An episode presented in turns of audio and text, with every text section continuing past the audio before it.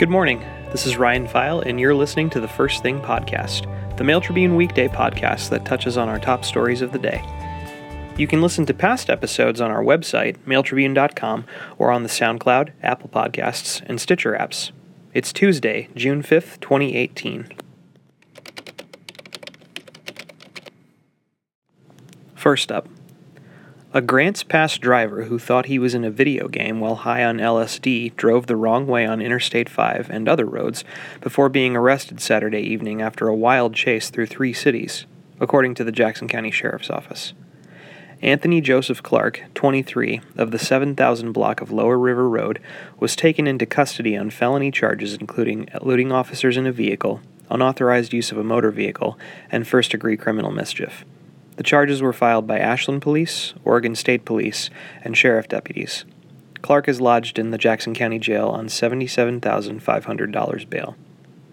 Clark, who told police he had taken the hallucinogen earlier in the day, told officers he thought he was in the video game Grand Theft Auto as he led police on a chase through Ashland, Talent, and Phoenix. I'm just glad nobody got hurt, said Sheriff Sergeant Julie Denney. The chase began when Clark stole a 2003 Toyota Camry that had been impounded by deputies who had pulled two different drivers over for driving under the influence at Highway 66 and Emigrant Lake Road. The deputies were waiting for tow trucks. Police had received calls from people at the lake about a man who was exhibiting strange behavior. When Clark entered the impounded Camry at 8:25 p.m., a trooper attempted to stop him, but Clark was able to drive off, eventually heading into Ashland. After a lengthy chase, deputies finally brought the Camry to a stop in the 3400 block of Highway 99. According to Denney, Clark attempted to ram a patrol car and then ran from the Camry. Troopers chased the suspect and took him into custody as he was attempting to steal another vehicle in the Glenwood Mobile Home Park. And next up, a divided Medford Parks and Recreation Commission won't make a recommendation on renewing a contract for gravel trucks to continue having access through a city park to a rock quarry on Roxy Ann Peak. A road and numerous trails in Prescott Park on the upper reaches of Roxy Ann are popular with walkers, joggers, equestrians, and bike riders, but the narrow road has also been the longtime thoroughfare for gravel trucks headed to and from the quarry. While some members of the commission said in a meeting last week they didn't like the trucks sharing the roadway with park users, others saw the potential for litigation from Burl Brim Excavation if the city didn't renew the contract. Ironically, this could put the rock pit and the city between a rock and a hard place, Commissioner Rich Hansen said. The May 29th vote on the contract was 4 to 4, with Hansen making the motion to support it. At 7 p.m. Thursday, Medford City Council will take up the issue, which has been contentious in previous years. And last up, sharp eyed Rogue Valley residents may have noticed unusual railroad traffic recently traveling north through Jackson and Josephine counties last weekend. A pair of Union Pacific trains snaked over the Siskiyou Summit Line into Ashland and on through Talent, Phoenix, and Medford.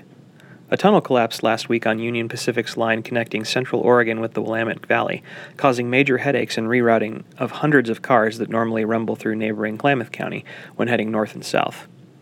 While crews were making repairs near Oakridge, we've had to reroute trains across different parts of our network, said Union Pacific spokesman Justin Jacobs. Tunnel number 11, midway between Odell Lake and Oakridge, collapsed around 2 p.m. May 29th.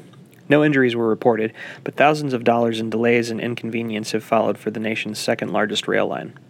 The majority of our cars coming down from Portland had to go to Salt Lake City and on down, Jacobs said. That didn't make sense for every shipper or Union Pacific customer in the West, so it took a little logistical revamping to move freight to the Willamette Valley. The 296 Siskiyou line, stretching between Weed and Eugene, was sold to the Central Oregon and Pacific Railroad in 1994. With only a handful of cars moving between Siskiyou and Lane counties on a daily basis, the CORP route made sense.